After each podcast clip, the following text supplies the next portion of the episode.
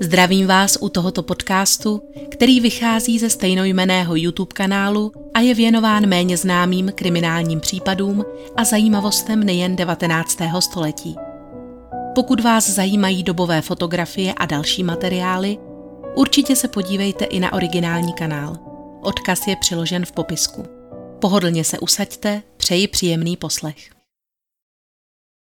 Byl říjen roku 1871 a šroubový parník Polaris kotvil již několik dnů v malé zátoce na Grónském pobřeží, na jedné z mnoha zastávek na své cestě k severnímu pólu. Vedoucí výpravy Charles Francis Hall se domníval, že z tohoto místa by snad již bylo možno dosáhnout kýženého cíle na saních. Naplánoval proto s dalšími třemi členy posádky průzkumnou misi, jejímž cílem bylo zmapovat důkladně trasu, aby se na základě zjištěných údajů mohl zbytek výpravy pokusit Paul z jara dobít. Když se skupinka čtyř mužů, zcela promrzlých po dvou týdnech strávených na saních a tábořením ve sněhu, vrátila na palubu, prvním nikterak nepřekvapivým přáním Charlesa Halla byl šálek horké kávy a měkká postel. Popíjení příjemně teplého nápoje provázené konverzací o zjištěních, které muži během své dvoutýdenní mise učinili, ale neudělalo dobře každému. Samotného Hóla krátce poté, co odložil svůj šálek, přepadla prudká nevolnost a nutkání okamžitě vyzvrátit obsah svého žaludku. Stěžoval si, že káva měla zvláštní chuť. Byla nasládlá a takřka i hned po prvním doušku pocitoval pálení v útrobách. Nikdo jiný ale podobně prudkou reakci nezaznamenal, přestože stejnou kávu pili všichni přítomní – a protože si muž stěžoval na žaludeční obtíže již dříve, nebyl důvod se jakkoliv znepokojovat. Jenže následujícího dne se Hallův stav prudce zhoršil. Dostavila se horečka a muž začal blouznit. Byl přesvědčen, že jeho potíže nejsou dílem náhody, ale že se jej někdo z posádky pokouší úkladně otrávit. A z tohoto činu také začal obvinovat všechny přítomné. Nálada na palubě Polarisu nebyla příliš optimistická ani předtím.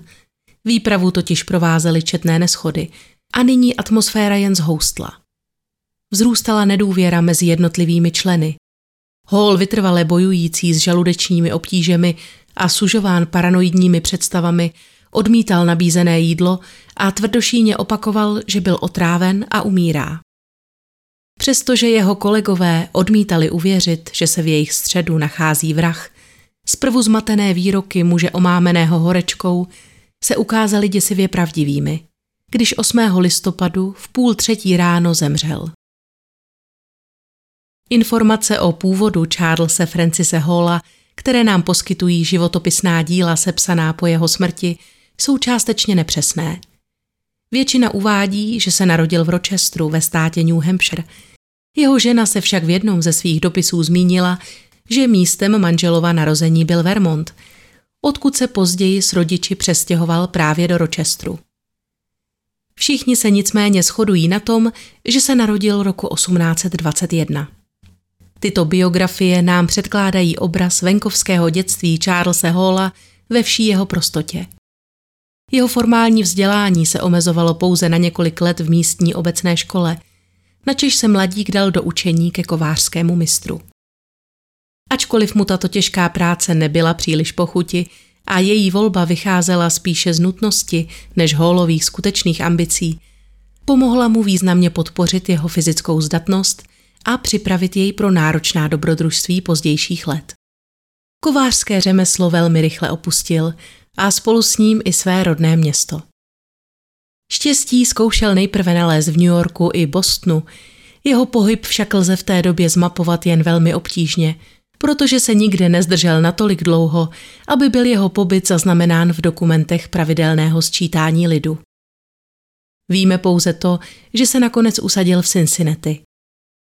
Toto 200 tisícové město se v polovině 19. století zcela vymanilo ze strohých pohraničních etap svého vývoje a dopřávalo svým obyvatelům veškerý civilizační luxus. Díky stovce kostelů a několika teologickým seminářům na straně jedné a 28 palírnám whisky a 21 pivovarům na straně druhé mohlo plně uspokojit jejich sakrální i profání zájmy. Nesmíme opomenout též vzdělání, jímž Cincinnati dalece předčilo mnohá ostatní východní města. Mohli bychom zde napočítat 30 základních a středních škol, tři školy vysoké, čtyři lékařské fakulty a jednu fakultu právnickou. Město mělo též tři manufaktury na výrobu umělých květin, jimiž se cincinecké ženy zdobily na mnohé recepce a maškarní plesy, pořádané pravidelně v domech místní smetánky či v pronajatých tanečních sálech. Město si v té době vysloužilo i jedno světové prvenství, a to díky největšímu masokombinátu. Zápach z jeho koželužen, kouř valící se ze slévárenských komínů i hluk z továren na výrobu parníků – to vše bylo obyvatelům stálou připomínkou, odkud pochází veškerý jejich přepich. Psal se rok 1849, když jsem 27-letý, čerstvě ženatý Francis Hall přicházel se svou ženou Mary, skromným majetkem a trochou peněz, aby si i on ukrojil z toho koláče příležitostí, které Cincinnati skýtalo. Manželé se nejprve ubytovali v jednom z nejlevnějších malých penzionů v okrajové části města a Charles nastoupil jako zaměstnanec v Trůově rytecké dílně, kde se věnoval výrobě kovových razidel. O tři roky později jej ale dohnala touha po samostatnosti a muž se pustil do vlastního podnikání. Najal si několik zručných rytců, v centru obchodní čtvrti ve čtvrté ulici si pronajal velkou dílnu a již brzy mohl každý spočinout okem na lákavém vývěsním štítu, který zval návštěvníky do nově otevřené dílny, nazvané Hall's Engraving Rooms. Hallovo rytectví se kromě výroby kovových razidel na státní a notářské dokumenty zabývalo též výrobou raznic na kůži a klobouky, klasických pečetidel, namáčecích razítek, návrhy erbů pro fyzické i právnické osoby – tiskem svatebních oznámení a vizitek i prodejem ozdobných obálek. Roku 1855 začal Hallův zájem o tento obor upadat, přestože se mu nebývale dařilo. Z čehož můžeme vyčíst, že na prvním místě u něj nebyl zisk a úspěch, ale touha po sebe realizaci a nových podnětech. Snad mělo na změnu oboru jistý vliv i narození dcery N. Hall se na každý pád rozhodl změnit směr a začít se vzdělávat v oblasti tiskařiny a vydavatelství. První ovoce své práce sklidil o tři roky později. První vydání Cincinnattského občasníku, jak jej Hall nazval, které vyšlo 5. srpna roku 1858, tvořila pouze jedna strana a jeden sloupec, který byl celé věnován instalaci transatlantického telegrafního kabelu. Ačkoliv cincinetský občasník začínal jako sousedský plátek, obsahující výhradně inzeráty Holova vlastního podniku, počet inzerentů se brzy rozšířil, spolu s ním i počet stránek a zkrátil se interval mezi vydáními jednotlivých čísel. Přesto zůstával Cincinnati Occasional i nadále Hallovým hlavním vyjadřovacím prostředkem. Hlásnou troubou jeho názorů, a postojů k nejnovějším technologickým vymoženostem a zabýval se primárně tématy, které zajímaly jeho hlavního a zároveň i jediného redaktora, jako například horkovzdušné balóny, jimž byla věnována kompletní vydání občasníku po celé měsíce. Opět se ale opakoval stejný scénář. Občasník přestal brzy dostačovat ambicím svého tvůrce a 17. prosince téhož roku jej proto nahradili noviny nové, Daily Press měl být sofistikovanějším a profesionálnějším následníkem cincinetského občasníku a Hall pro něj dokonce najal i nového redaktora. Mezi čtenáři však tato změna příliš velké nadšení nevyvolala, přestože nové pojetí přesahovalo dalece svými kvalitami původní obsah. Lidem scházel osobní tón, i exaltovanost a výstřednost, které na jeho stránky vnášel Charles Francis Hall jeho oblíbené vykřičníky, které používal v míře větší než vrchovaté, či experimenty s velikostí a řezem písma. Netrvalo dlouho a obsah se tak opět vrátil do starých dobrých kolejí, hustě lemovaných horkovzdušnými balóny. Noviny byly holovou píchou, stejně jako způsob jímž je tiskl. Na místo parního lisu, které byly v té době obvyklé, se ale spoléhal na pohon založený na principu Eriksonova Brightonova cyklu. Svůj lis nazýval jediným svého druhu, který byl uveden do provozu na západ od Allegheny a informace o tomto převratném vynálezu brzy vystřídali v úvodnících Daily Press i toliko oblíbené balóny. Jak vidno, Hall byl mužem, který se dokázal celé oddat objektu svého zájmu a když právě nespravoval své podniky nebo nescháněl inzerenty, věnoval se zkoumání nových vynálezů a spřádání smělých plánů. Nabízí se otázka, jakou roli hrála v jeho životě rodina, s níž trávil pouze minimum svého času. Mary Hallová zůstávala trpělivou postavou v pozadí aktivního a pestrého života svého muže, který dokázal být, jak známo, též velmi náladový, popudlivý a neklidný. Bohužel nevíme, jak se tvářila na jeho nejnovější koníček. Charles Francis Hall si totiž umínil, že se stane polárním badatelem. Kdy a proč se nadchl právě pro průzkum Arktidy je záhadou. On sám tvrdil, že ho toto téma zajímalo již od mládí. Jisté ale je, že jeho zájem vzrostl právě v druhé polovině 19. století, tedy krátce předtím, než se skutečně rozhodl vydat na sever.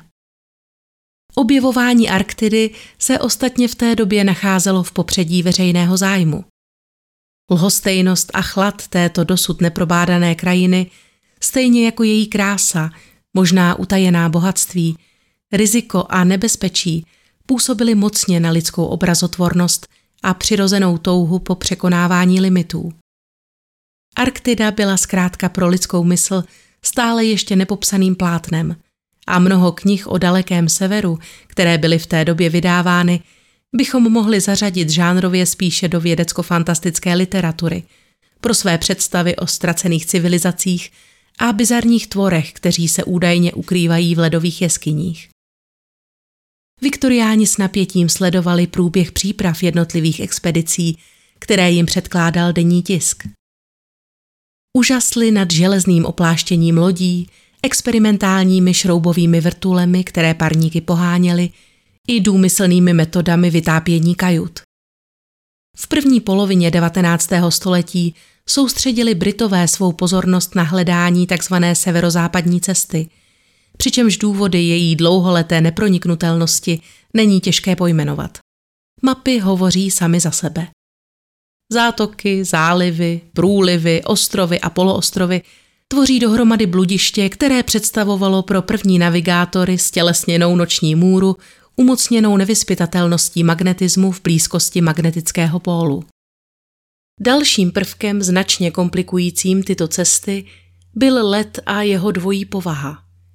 Velké ledovce mohly loď nenávratně poškodit, zatímco přízračné ledové kry plující po hladině, které se objevovaly v nesčetných tvarech a velikostech, mohly svým pohybem neustále proměňovat geografii této oblasti. Průplav, který byl jeden rok volný, mohl být příštího roku beznadějně zneprůchodněn – Posádka tak mohla touto zdánlivě otevřenou vodní cestou vplout přímo do ledové pasti, která loď uvěznila ve svých útrobách a znehybnila ji na řadu měsíců. Ačkoliv byly zásoby potravin na těchto expedicích obvykle dostačující, aby se předešlo případnému hladovění, problém před nímž nedokázal uchránit námořníky ani plný sklad konzervovaných potravin byly kurděje. Účinným prostředkem k potlačení této nemoci se vedle limetkové šťávy ukázalo být čerstvé maso, ale pro muže neznalé loveckých technik místních domorodců bylo v nehostinné arktické krajině takřka nedostupné. Složitost geografických podmínek, drtivá síla mořského ledu, mráz, deprimující nepřetržitá tma dlouhých arktických zim a zdravotní rizika, stejně jako historie neúspěchů, a tragédií provázejících dosavadní průzkumy, to vše přispělo k tomu, že byly polární expedice 19. století pečlivě naplánované a velkolepě zorganizované operace. A o uskutečnění podobně velkolepé výpravy snil všem rizikům navzdory i novinář Charles Francis Hall. Jehož naprostou absenci zkušeností kompenzoval elán a nadšení pro věc. Na jaře roku 1859 se o svůj doposud soukromý zájem podělil se širší veřejností, když mu obdobně jako všem svým předchozím zálibám věnoval zvláštní prostor na stránkách Daily Press. V úvodnících a článcích Hall vyjadřoval především svou fascinaci ztracenou Franklinovou výpravou. Bylo tomu právě 14 let, co se velitel britského královského námořnictva Sir John Franklin rozhodl opustit rodnou Anglii a se svou výpravou tvořenou dvěma loděmi Erebus a Terror nalézt severozápadní cestu k pólu. Expedice však uvízla v ledu poblíž severozápadního pobřeží. Muži se proto rozhodli loď opustit a vydat se pěšky na jih. Tam také končily jejich stopy. Do vlasti se průzkumníci již nevrátili a následné snahy britských i amerických záchranných výprav byly odměněny pouze nálezem hrobů tří členů posádky na Bíčiho ostrově. Hall byl doslova posedlý touto historií a dlouhé měsíce schromažďoval všechny dostupné články a knihy věnované tomuto tématu. Byl častým návštěvníkem knihovny, kde celé hodiny studoval vše o historii a geografii Arktidy, o divoké přírodě, stravě i problémech, které přináší snaha o přežití v tomto prostředí.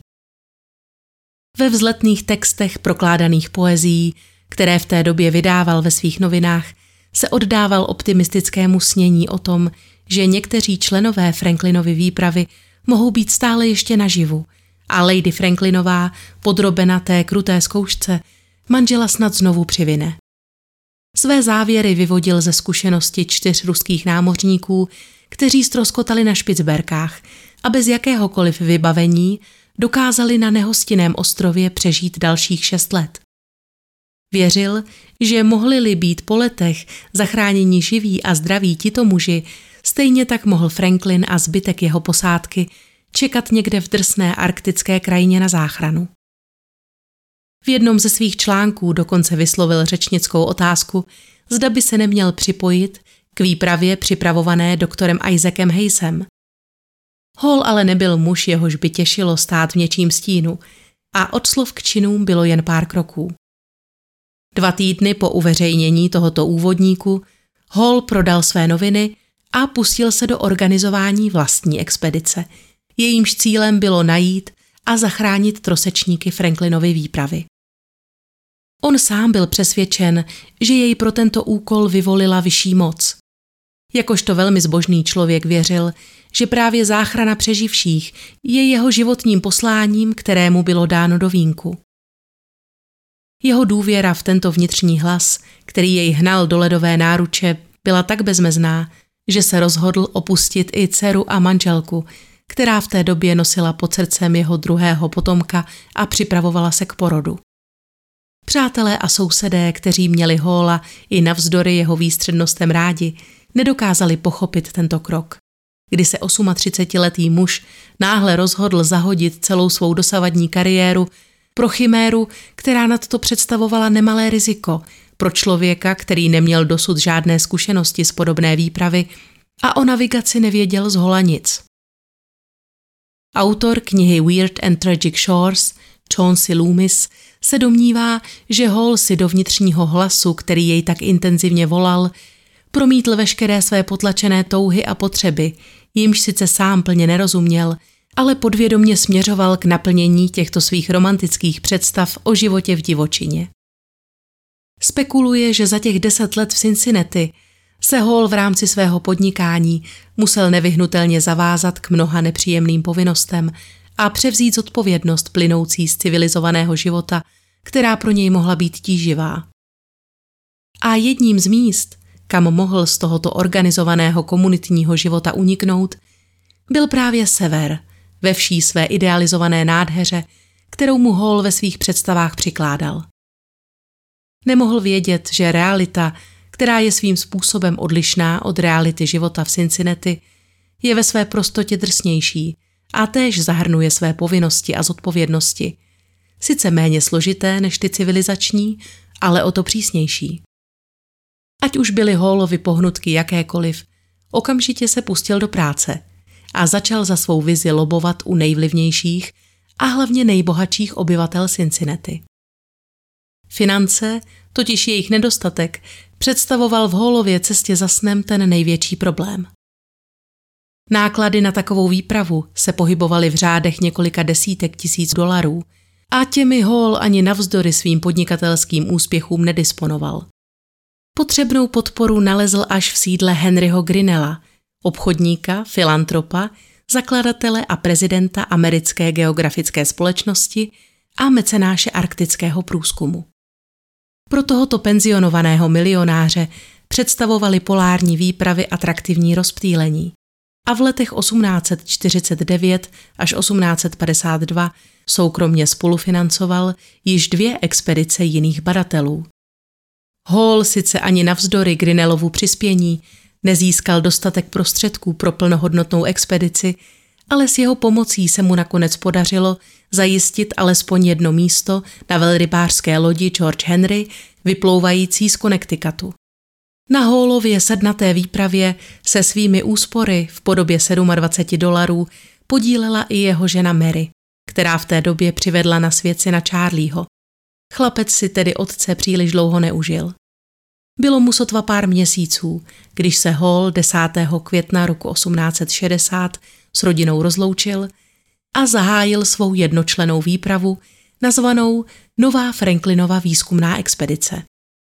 Mezi lidmi se proslýchalo, že přeživší John Franklin by mohl žít mezi Inuity a Hall si vzal do hlavy, že uskuteční něco, co se ještě žádnému badateli před ním nepodařilo.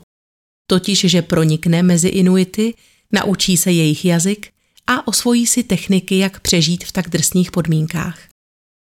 Jeho plán zahrnoval výsadek na Befinově ostrově, kde, jak doufal, stráví ve společnosti tamních obyvatel minimálně rok, aby získal potřebné dovednosti, načež bude dál pokračovat ve svém pátrání po Franklinových mužích. Velrybářská loď pod velením kapitána Sydneyho O. Buddingtona vyplula 29. května a v srpnu téhož roku zakotvila v ústí úžiny, tehdy nazývané Frobisherův průliv, podle objevitele Syra Martina Frobishera. Hall měl v plánu proplout touto úžinou na svém malém člunu na ostrov krále Viléma, ale brzy zjistil to, co místní věděli už dávno. Totiž, že Frobisherova úžina je ve skutečnosti záliv. V září navíc rozmetala prudká bouře Hallův skromný člun a znemožnila mu tak další postup. Muž však zůstal neochvějný.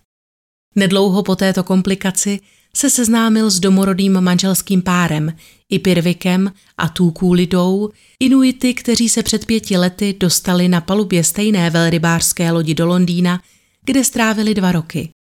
Během té doby absolvovali setkání s královnou Viktorií, naučili se plyně anglicky a přijali i britská jména Joe a Hena. Manželé se s Holem velmi rychle zpřátelili a uvolili se stát jeho průvodci a tlumočníky. Během následujících měsíců, které muž v jejich společnosti strávil, jej seznámili se svou kulturou, naučili jej nosit jejich tradiční oděv a poskytli mu i tolik potřebné rady, jak přežít v drsných podmínkách Arktidy. V lednu 1861 se Hall v jejich společnosti vydal na průzkum oblasti kolem Frobisherova zálivu. Zde sice nenalezl žádné stopy pohledaných mužích ze ztracené výpravy, za to ale objevil nový ledovec, který pojmenoval na počest svého mecenáše Grinnell. V té době žil v naprostém souznění s inuitskou komunitou. Spal v iglů, živil se místní pochoutkou z velrybího tuku a cestoval na saních tažených psím spřežením. Plánovaný návrat v zimě roku 1861 se ale nekonal. Velrybářská loď uvízla v ledovém krunýři a Hol tak mohl vyplout až následujícího roku v létě. Do států se vrátil společně s Joem a Henou, která nedlouho poté porodila chlapce, jemuž dali rodiče jméno Butterfly. Hallovo setkání s vlastním, v té době již dvouletým synkem Charlesem, který svého otce viděl prakticky poprvé, nebo si jeho přítomnost alespoň dokázal prvně plně uvědomit, bylo též velmi emotivní. Navíc země, tak jak ji Hall znal před svým odjezdem, se za ty dva roky zásadním způsobem změnila. Spojené státy se ocitly ve víru občanské války a zdroje pro financování další arktické výpravy vyschly. Ano, Hall se pochopitelně nemínil smířit s prvním neúspěchem, a jeho cílem bylo uskutečnit tolik výprav, dokud nenarazí na stopy po ztracených Franklinových mužích. Aby získal finanční prostředky, začal psát o svých zkušenostech ze života z Inuity knihu, která vyšla roku 1864 v Londýně a o rok později též v New Yorku. Rovněž uspořádal tématické přednáškové turné, v jehož rámci s ním vystupovali v autentickém oděvu též Hena, Joe a malý Butterfly. Tato vystoupení vzbudila mezi návštěvníky velkou pozornost. A po Inuitech brzy zatoužilo též vedení newyorské pobočky Barnemova muzea, která byla na rozdíl od své mateřské instituce v Connecticutu daleko odvážnější. Vedle edukativní funkce bylo cílem tohoto muzea návštěvníky především šokovat a pobavit. Součástí expozic tak byla též lidská zoo, muzeum voskových figurín, freak show, kouzelnická a břichomluvecká vystoupení nebo obří akvárium s běluhami. Zde tedy manželé krátce působili jako živé exponáty, vedle původních obyvatel Ameriky, kteří bavili návštěvníky tancem a zpěvem indiánských písní. Později rodina pokračovala s Hólem na jeho přednáškové šňůře po východním pobřeží. Náročný program se ale brzy odrazil na zdraví malého butterflye, který počátkem roku 1863 onemocněl zápalem plic a zemřel. Zoufalá matka se neúspěšně pokusila vzít si život, ale nakonec se zotavila po fyzické i psychické stránce a na přítele Hola ona ani její manžel Joe s ohledem na tuto nešťastnou událost nezanevřeli. O rok později již společně odplouvali na další výpravu. Jejich cílem byl tentokrát poloostrov Melville, kde je měl kapitán velrybářské lodi vysadit. Vinou jeho omylu se ale přátelé ocitli úplně jinde. Hall odkázaný na jakoukoliv loď, která by plula okolo, zde tak v menší inuitské komunitě neplánovaně strávil další čtyři roky. Během této doby porodila Hena dalšího syna. Chlapce však před nešťastným osudem nezachránilo ani jeho honosné jméno král William. Zemřel ještě jako novorozenec. Manželé zdrcení další ztrátou, ale nakonec přece jen našli své štěstí. Osvojili si totiž osiřelou dvouletou inuitskou dívenku, kterou pojmenovali prostě Panik, tedy v překladu z inuktitutštiny dcera. Hall si mezi tím vedl pečlivé zápisky o dění v osadě a snil o dalším postupu. Jeho cíl se nezměnil.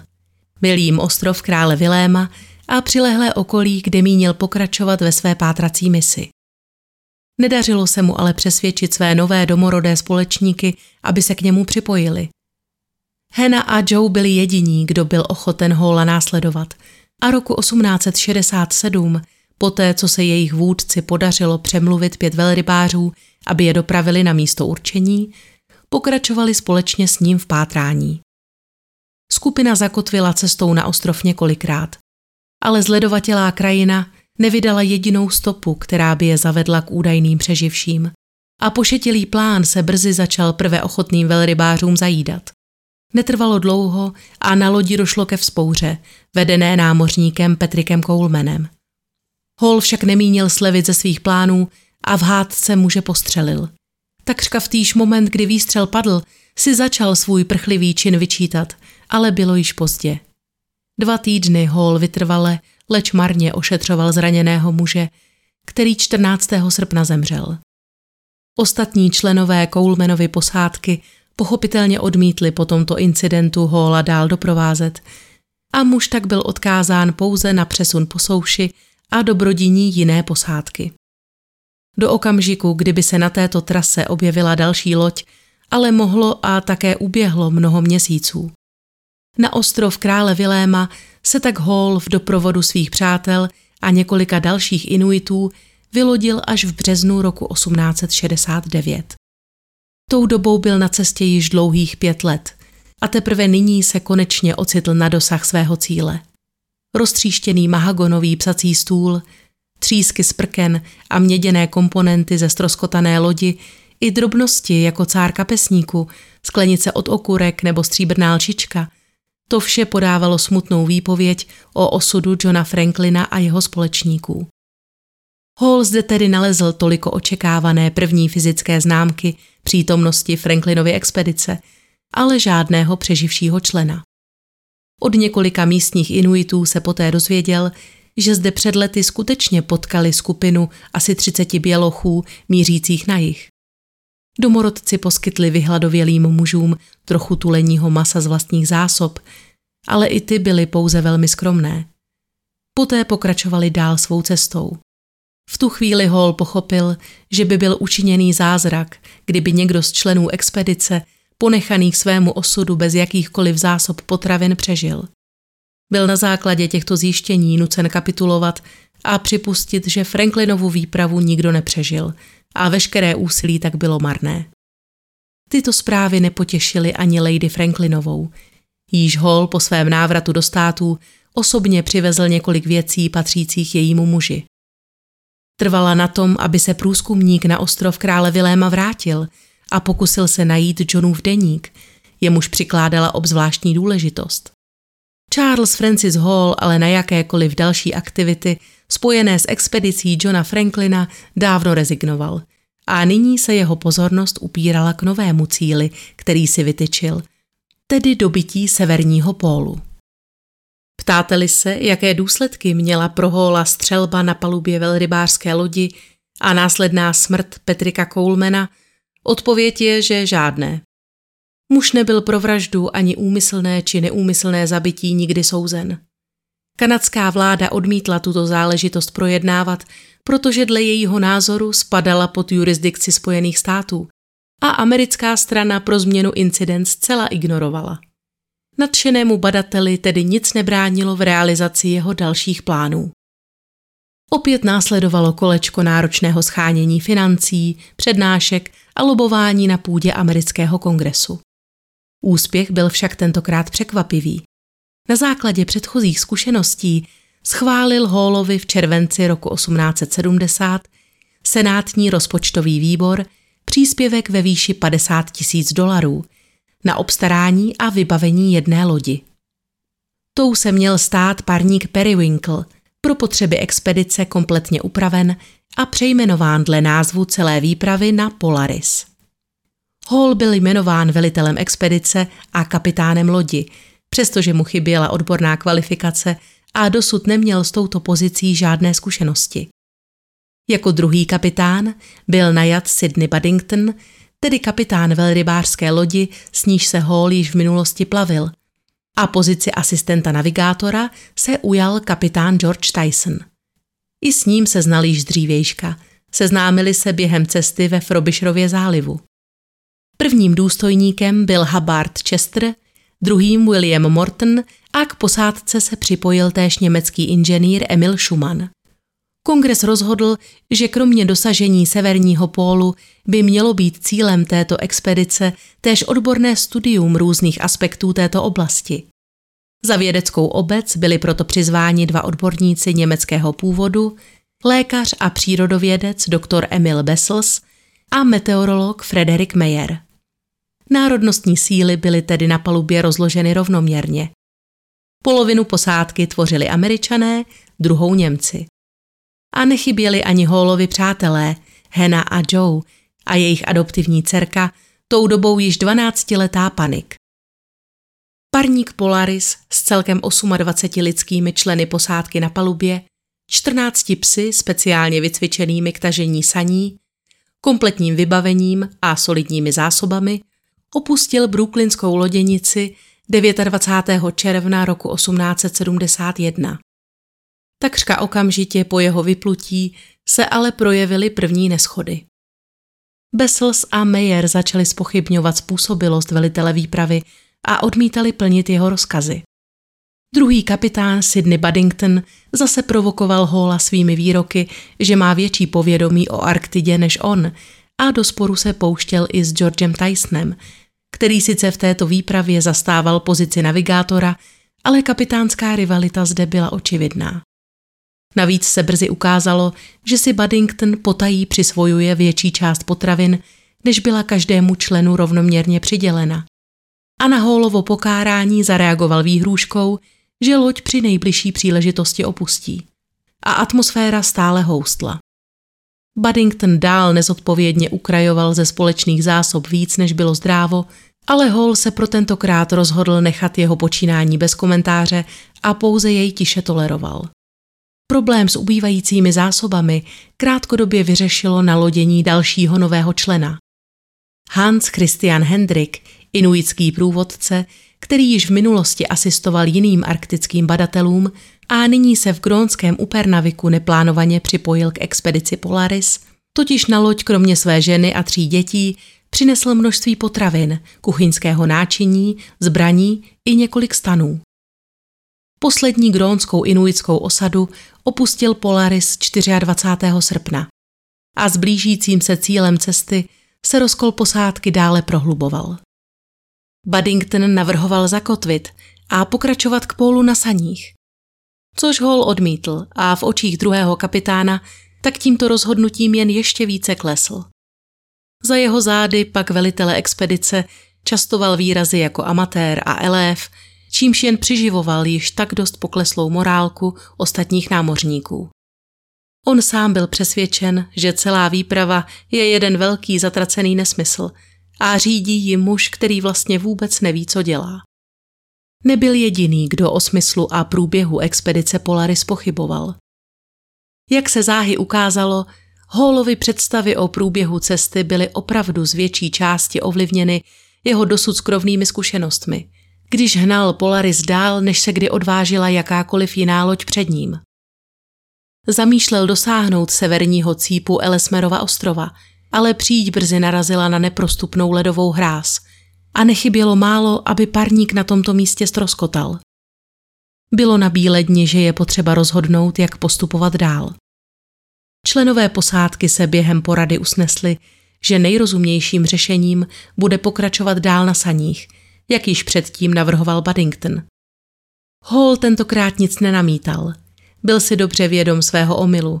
Navíc věděl, že pokud by Polaris pokračoval dál na sever, riziko nezdaru celé expedice, ale především ohrožení lidských životů by bylo příliš vysoké. Polaris proto nakonec zakotvil 10. září 1871 v malé zátoce na Grónském pobřeží, kterou Hall pojmenoval Thank God Harbor a vyvěsil zde americkou vlajku. Severního pólu sice expedice ještě nedosáhla, ale byl to nejseverněji položený kus země, na kterém kdy spočinula noha obyvatele země hvězd a pruhů. Hallův plán, pozměněný nyní okolnostmi, spočíval v uspořádání menší průzkumné mise, která na dvou saních tažených celkem 14 psy zmapuje terén a cestu k pólu. Kompletní posádka pak absolvuje trasu na základě zjištěných poznatků na jaře. Tento malý předvoj byl tvořen čtyřmi muži. Charlesem Francisem Hallem, Hubbardem Chestrem a Inuity Joem a Hansem. Když se skupina po dvou týdnech vrátila na palubu, kýl Polarisu byl již pevně obemknut ledem. Sněhové závěje na bocích lodi naštěstí poskytovaly izolaci proti extrémnímu chladu a teplotu uvnitř malých kajut udržovala klasická kamínka na uhlí. Bezprostředně po návratu se promrzlí muži ohřáli šálkem kávy. Takřka všem udělala horká tekutina rozlévající se v jejich útrobách dobře, tedy až na Charlesa Francise Halla, který si takřka okamžitě po dopití na prudké bolesti a pálení žaludečních stěn. Jeho káva prý měla neobvyklou nasládlou chuť a přiměla jej opakovaně zvracet. Z důvodu úplného pročištění žaludku požádal Hall doktora Besselse o emetikum. Ten mu jej ale podat odmítl, s odůvodněním, že je muž příliš zesláblý a dávidlo by mu mohlo uškodit. Ještě téhož večera schvátila velitele expedice Vysoká horečka, kterou se lékař pokoušel srazit aplikací chyninových injekcí. Hallův stav se ale rychle zhoršoval. Během následujících dnů začal blouznit a obvinil některé členy posádky, že se jej pokusili otrávit.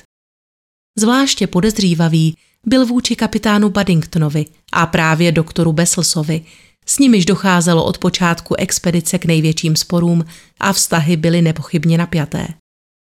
Hall tvrdil, že vidí jedovaté výpary vycházející z lékařových úst a zdráhal se přijmout z jeho rukou jakékoliv další léky, protože by mohly být otrávené.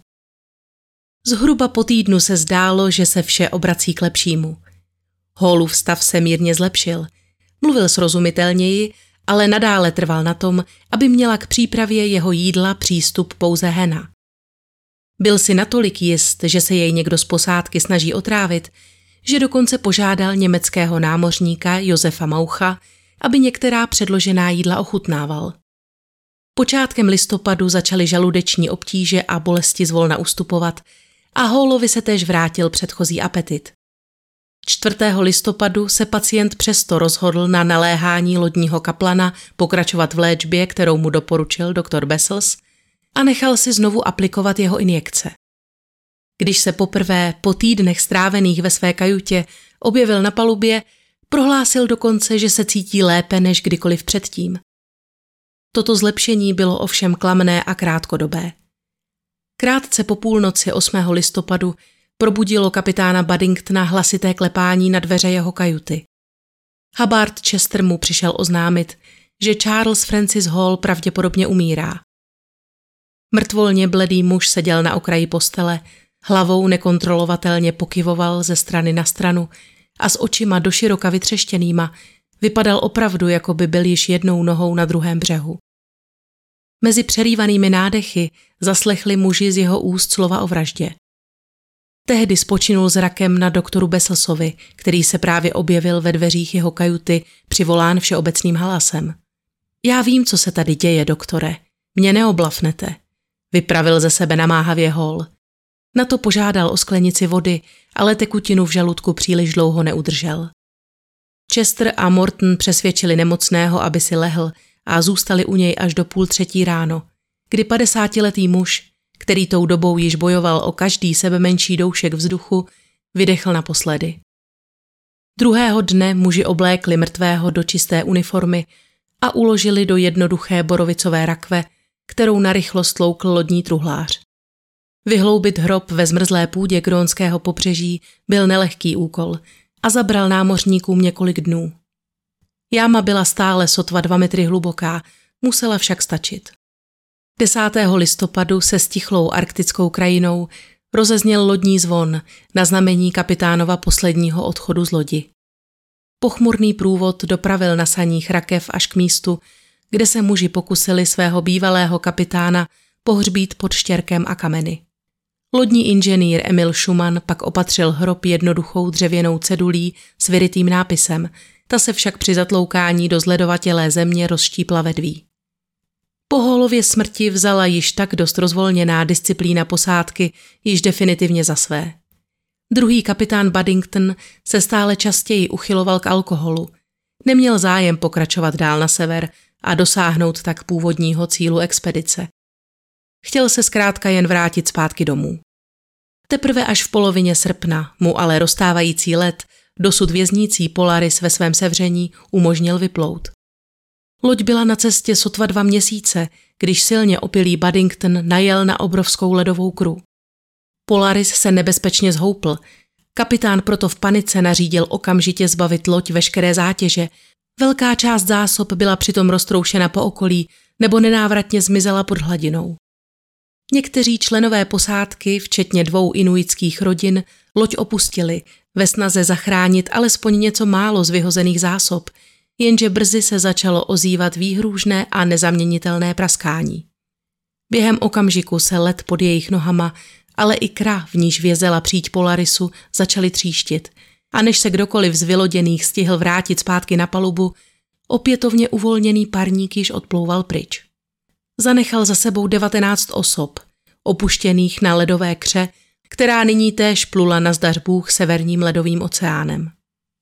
Zda se Buddington pro trosečníky nemohl nebo spíš nechtěl vrátit, není jisté. Více než pět měsíců trávila skupina tvořená třinácti muži, dvěma ženami a čtyřmi dětmi na tomto plovoucím kusu ledu, přičemž při životě je drželo pouze tulení maso, obstarávané inuitskými muži. Až 30. dubna se na trosečníky usmálo štěstí, když je zahlédli členové posádky novofoundlandského parníku Tigress. Jejich krám mezitím zvládla urazit neuvěřitelné tři tisíce kilometrů, aniž by kdokoliv ze skupiny přišel o život. Následně byli zachráněni transportováni lodí USS Frolic do Spojených států. Když bývalí členové výpravy dorazili do cílové stanice, tedy do Washingtonu, bylo již 5. června. A ještě téhož dne svolal George Robson, ministr námořnictva Spojených států, vyšetřování, jehož předmětem byl velmi nestandardní konec expedice Polaris. Členové kongresu, kteří na počátku schválili sumu potřebnou pro její uskutečnění, nyní zasedli ve speciální komisi prošetřující tento případ.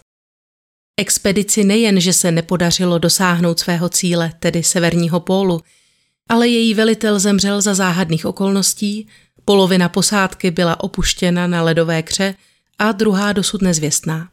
Osud parníku totiž stále nebyl znám a nikdo neměl o jeho pohybu žádné zprávy.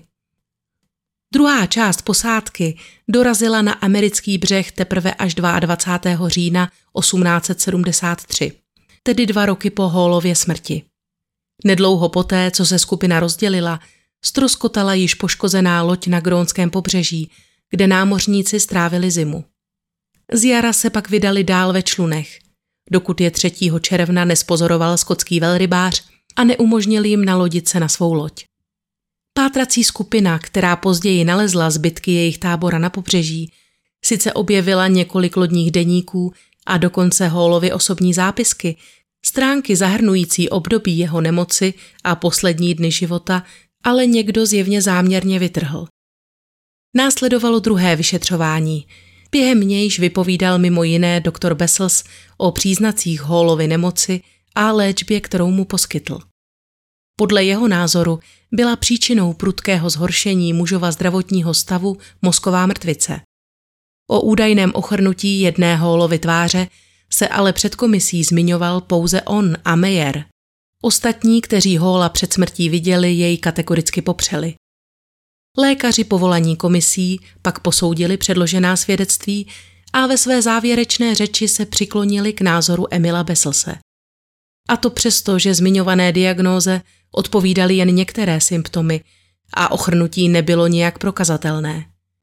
Oficiální stanovisko tedy znělo, že příčinou Hallovy smrti byla cévní mozková příhoda a tím by mohl případ nešťastné expedice Polaris skončit.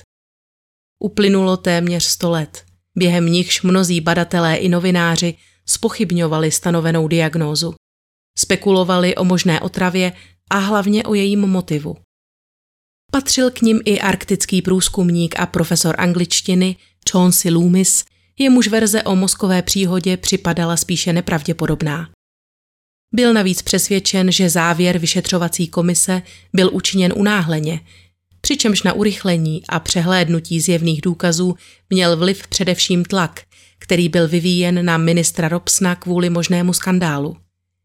Toto pochybení se Loomis rozhodl, pokud ne napravit, tak minimálně prověřit, když postoupil od slov k činům a oficiálně zažádal ministerstvo o povolení k exhumaci Hallova těla a možnost odebrání potřebných vzorků k dalším expertízám.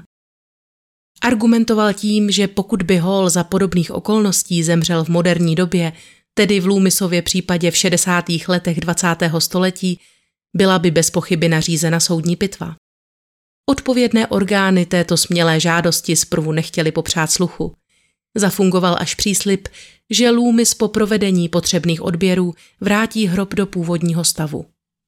Po zdánlivě nekonečných tahanicích se tedy Chauncey Loomis vypravil roku 1968 společně se svými kolegy Tomem Žinuem, Billem Beretem a lékařem Frankem Pedokem k místu Holova posledního odpočinku.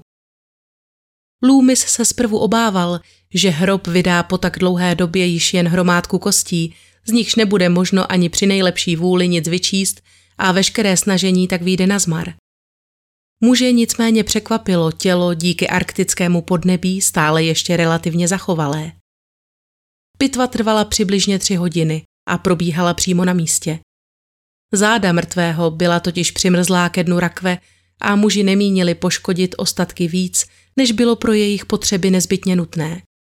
Stav vnitřních orgánů byl však o poznání horší a badatelé se tak nakonec museli spolehnout pouze na jediný nehet a několik vlasů. Ty byly následně odeslány do Centra forenzních věd v Torontu, kde byly podrobeny neutronové aktivační analýze, která v té době patřila k nejsofistikovanějším metodám. Odpověď byla jednoznačná. Experti centra odhalili ve vzorcích přítomnost arzenu a jeho značný příjem v posledních dvou týdnech Hallova života. Skutečnost, že množství této látky v těle mrtvého byla poměrně vysoká i před tímto skokovým zvýšením, lze vysvětlit častým používáním arzenu v kosmetickém průmyslu, lékařství i jiných odvětvích. Také zemina v okolí hrobu obsahovala poměrně velké množství arzenu a podle lékaře mohla určitá část proniknout z půdy i do těla. Nicméně taková migrace by nevysvětlovala diferenciálně zvýšený obsah této látky v částech vlasů i nechtů směrem ke konci kořene. Loomis nechal tyto výsledky ověřit u několika dalších autorit v oboru, přičemž všichni souhlasili se závěrem Toronského centra forenzních věd. Po 97 letech tedy vyšlo najevo, že skutečnou příčinou Hallovy smrti nebyla mozková příhoda, jak se komisi snažil přesvědčit doktor Bessels. Nýbrž jed, který začal být Hallovi ve zvýšeném množství podáván dva týdny před jeho smrtí. Otázkou tedy zůstává, jak a kým. Loomis si ve své knize pohrává i s možností, že Hall mohl jet užívat sám, například ve formě kyseliny arzenové, ve snaze vyléčit se své pomocí, aniž by si byl vědom předávkování. Nesmíme ale zapomínat na onu kávu, kterou Hall označil jako podivně nasládlou a která u něj takřka okamžitě vyvolala gastritické obtíže. Ačkoliv je arzen látkou bez chuti a zápachu, může u člověka po jeho požití vyvolat pocit nasládlé chuti v ústech. Osob, které s Hólem přicházely v týdnech před jeho smrtí do styku nejčastěji a měli tedy největší množství příležitostí mu jet podat, bylo pět. Hubbard Chester, William Morton, doktor Emil Bessels, Hannah a Joe. Tedy lidé, kteří jej v nemoci často navštěvovali, ošetřovali jej nebo mu podávali jídlo. Přičemž poslední dva zmiňované můžeme téměř s jistotou vyloučit. Pakliže se na palubě Polarisu nacházel někdo, kdo stál po boku svého velitele za všech okolností a těžce trpěl jeho ztrátou, pak to byli tihle dva. Stejně tak Chester a Morton. Hola sice navštěvovali v jeho kajutě, ale neměli žádný důvod mu ublížit. Mezi muži nepanovala žádná řevnivost ani nevraživost, což se ovšem nedá říci o Sydney Buddingtonovi. Muži, který měl s Holem od samého počátku největší konflikty a své uspokojení z jeho smrti dával nepokrytě najevo. Před ostatními členy posádky se ku příkladu vyjádřil, že Hallova smrt je pro něj i celou expedici úlevou, což by mohlo naznačovat mnohé. Buddington ale ve skutečnosti přicházel s Hallem po dobu jeho nemoci do styku jen velmi zřídka. Stejně jako Frederick Mayer, který společně s Besselsem dával od počátku najevo jasný nesouhlas s Hallovou osobou, jakožto kapitánem a velitelem expedice. Podle Chaunceyho Loomise můžeme touto vylučovací metodou ukázat prstem na jediného muže, který splňuje všechna kritéria hlavního podezřelého, tedy Emila Besselse. Pokud pomineme fakt, že jej sám Hall několikrát označil za strůjce své otravy a svá poslední slova směřoval rovněž k jeho osobě, je zde řada dalších okolností. Mezi Besselsem a zavražděným docházelo od počátku ke konfliktům. Lékař byl také jediný, kdo měl plnou kontrolu nad látkami, které se v počátcích nemoci dostávaly do holova těla. A kromě přístupu ke kompletnímu obsahu lodní lékárny měl i patřičné znalosti o účincích těchto látek. Jeden z námořníků zahlédl, jak před samotnou aplikací injekce nahřívá nad kahanem bílou krystalickou látku. Lékař sice tvrdil, že jde o chinin, ale mohl to být stejně tak dobře arzen. Víme také, že když Hall odmítl podrobovat se nadále Beslsově léčbě, jeho stav se výrazně zlepšil. Až přímluva lodního kaplana jej přiměla znovu svolit k aplikaci injekcí. Tuto intervenci ovšem opět inicioval sám Bessels, pro nějž byla Hallova medikace snad až příliš důležitá, navzdory tomu, že se pacientovi očividně ulevilo i bez ní. Jako otazné se též jeví lékařovo odmítnutí podat pacientovi při náhlé nevolnosti vyvolané kávou dávidlo, přestože o něj Hall opakovaně žádal. To jsou tedy fakta, zatím se ale stále pohybujeme jen v rovině dohadů.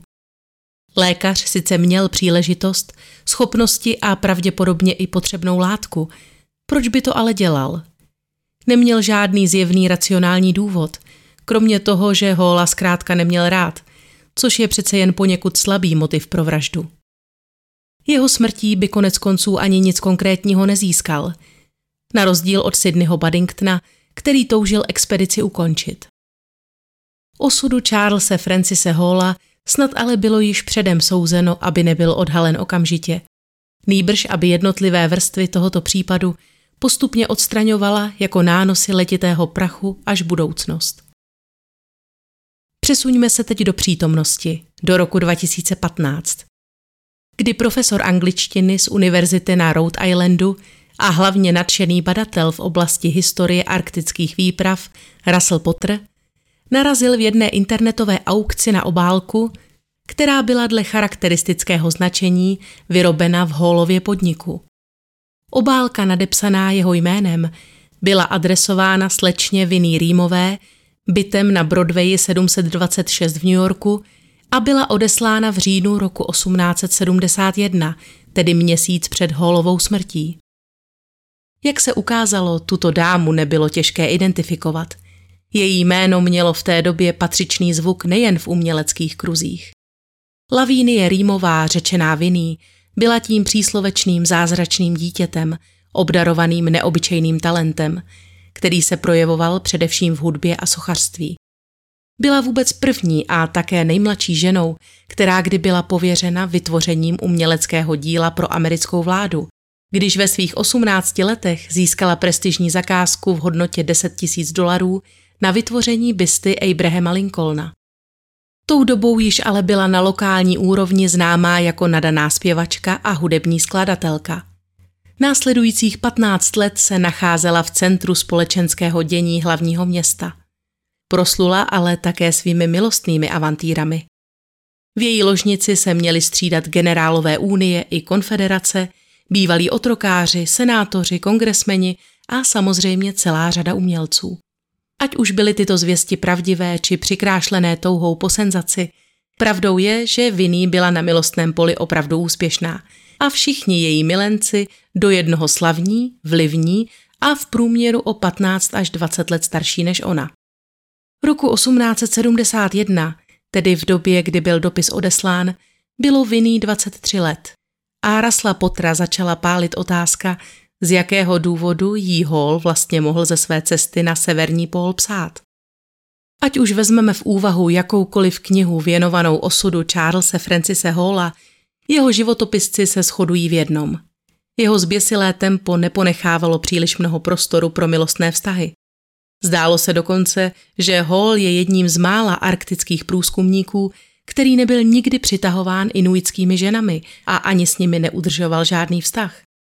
Byl to muž, jehož romantickým vrcholem byl pobyt na mrazivém severu a který daleko raději než k milenkám z masa a kostí lnul ke svým ideálům a dobrodružným představám. Samozřejmě byl také ženatý, ale nakolik funkční bylo jeho manželství, lze usuzovat z toho, že zatímco na svých výpravách strávil více než deset let, během té doby se doma u své ženy v Cincinnati zdržel pouhé dva týdny. Potter pochopil, že k rozkrytí možných vazeb mezi Vinný a Holem mu biografie tohoto muže příliš mnoho nepomohou. Zaměřil se tedy na knihy věnované osudům Lavínie Rýmové. Ovoce přinesla až kniha Edwarda S. Coopera, v níž autor píše, cituji. Ona nebyla schopná navazovat dlouhodobé vztahy. V případě arktického badatele Charlesa Francise Halla zasáhl osud – Vinný se s Holem seznámila počátkem roku 1871 ve Washingtonu, kde připravoval loď Polaris pro vládní expedici na severní pól. Vinný zaujal svými mužnými přednostmi a darovala mu fotografii svého nedávno odhaleného Lincolna. Dne 19. června se Hall plavil po Potomeku a mířil na dvoutýdenní mezipřistání v brooklynské loděnici. Věděl, že Vinny si v New Yorku zařizuje ateliér a několikrát s ní povečeřel. Často ho doprovázel lodní lékař, malý mužík, který mluvil anglicky se silným německým přízvukem. Zatímco Hallovi viní na společnost lichotila, Bessels se do ní okamžitě zamiloval. Dne 28. června jí napsal. Zatímco jsem na vás celou dobu myslel a očekával, že vás zítra uvidím, dostali jsme velmi nečekaně rozkaz, podle něhož musíme zítra brzy ráno odjet. Nikdy nezapomenu na šťastné hodiny, které mi laskavý osud dopřál strávit ve vaší společnosti před zahájením naší nebezpečné a nejisté plavby. Konec citace. Tato zmínka zcela mění nejen celkové vyznění případu, ale i obraz Charlesa Francise Halla, doposud vnímaného jako muže, jemuž byly jakékoliv milostné pletky cizí. Zjevně až tak odtažitý vůči něžnému pohlaví nebyl. Hlavně nám ale tato informace umožňuje podívat se na věc ze zcela nové perspektivy, v níž můžeme kromě Beselsovy antipatie vůči svému americkému kolegovi spatřit i velmi osobní a zásadní motiv. Co na Besselsův vřelý dopis odpověděla Vinný, bohužel nevíme. Z její korespondence se dochovalo jen velmi málo. Tedy kromě již zmiňované obálky, orazítkované 23. října roku 1871. Tou dobou již Polaris kotvil u Grónského pobřeží. Hall tedy musel dopis odeslat na předchozí zastávce a mohl to být právě tento list, který v lékaři, který si též dělal naděje na získání přízně mladé talentované umělkyně, rozdmíchal touhu zabíjet. Usoudil z něj, že kontakt mezi Hallem a Vinný nadále pokračuje a mohl se rozhodnout zbavit svého soka v lásce a zároveň tak sabotovat výpravu, která by díky této okolnosti byla předčasně ukončena. Existují dokonce spekulace, podle nichž Bessels nevraždil naposledy, ale podobným způsobem se měl o 14 let později zbavit i své nastávající. Berta Revína, německo-americká operní pěvkyně, která byla s Besselsem v té době zasnoubena, totiž těsně před plánovaným sňatkem zemřela za velmi podezřelých okolností. Symptomy provázející její onemocnění až příliš nápadně připomínaly otravu arzenem. Přestože četné články vyzývaly k exhumaci jejího těla, ke skutečnému šetření v tomto případě nikdy nedošlo. Obecně převládalo přesvědčení, že chtěl-li mít Bessels ze smrti své snoubenky finanční profit, logičtější by bylo počkat s vraždou až po sňatku. Nutno ovšem říci, že k uzavření manželství mělo dojít již dříve, ale sňatek byl kvůli vnějším vlivům několikrát odložen. Víme, že Bessels svou nastávající jako lékař ošetřoval, když se u ní poprvé projevily známky žaludečních obtíží. Pakliže jeho plán spočíval v postupném přidávání jedu do Bertiny medicíny, stejně jako v Holově případě, mohly nepředvídatelné okolnosti, které opakovaně změnily datum, zhatit jeho plány. Zda je Emil Bessels skutečně vrahem a co se stalo na palubě lodi Polaris mezi 24. říjnem a 8. listopadem, zatím bohužel nemůžeme říci s jistotou. Tento příběh je ale jasným důkazem toho, že ani čas nemusí nutně zahladit všechny stopy a k odhalení zásadních informací může dojít klidně i po více než 150 letech.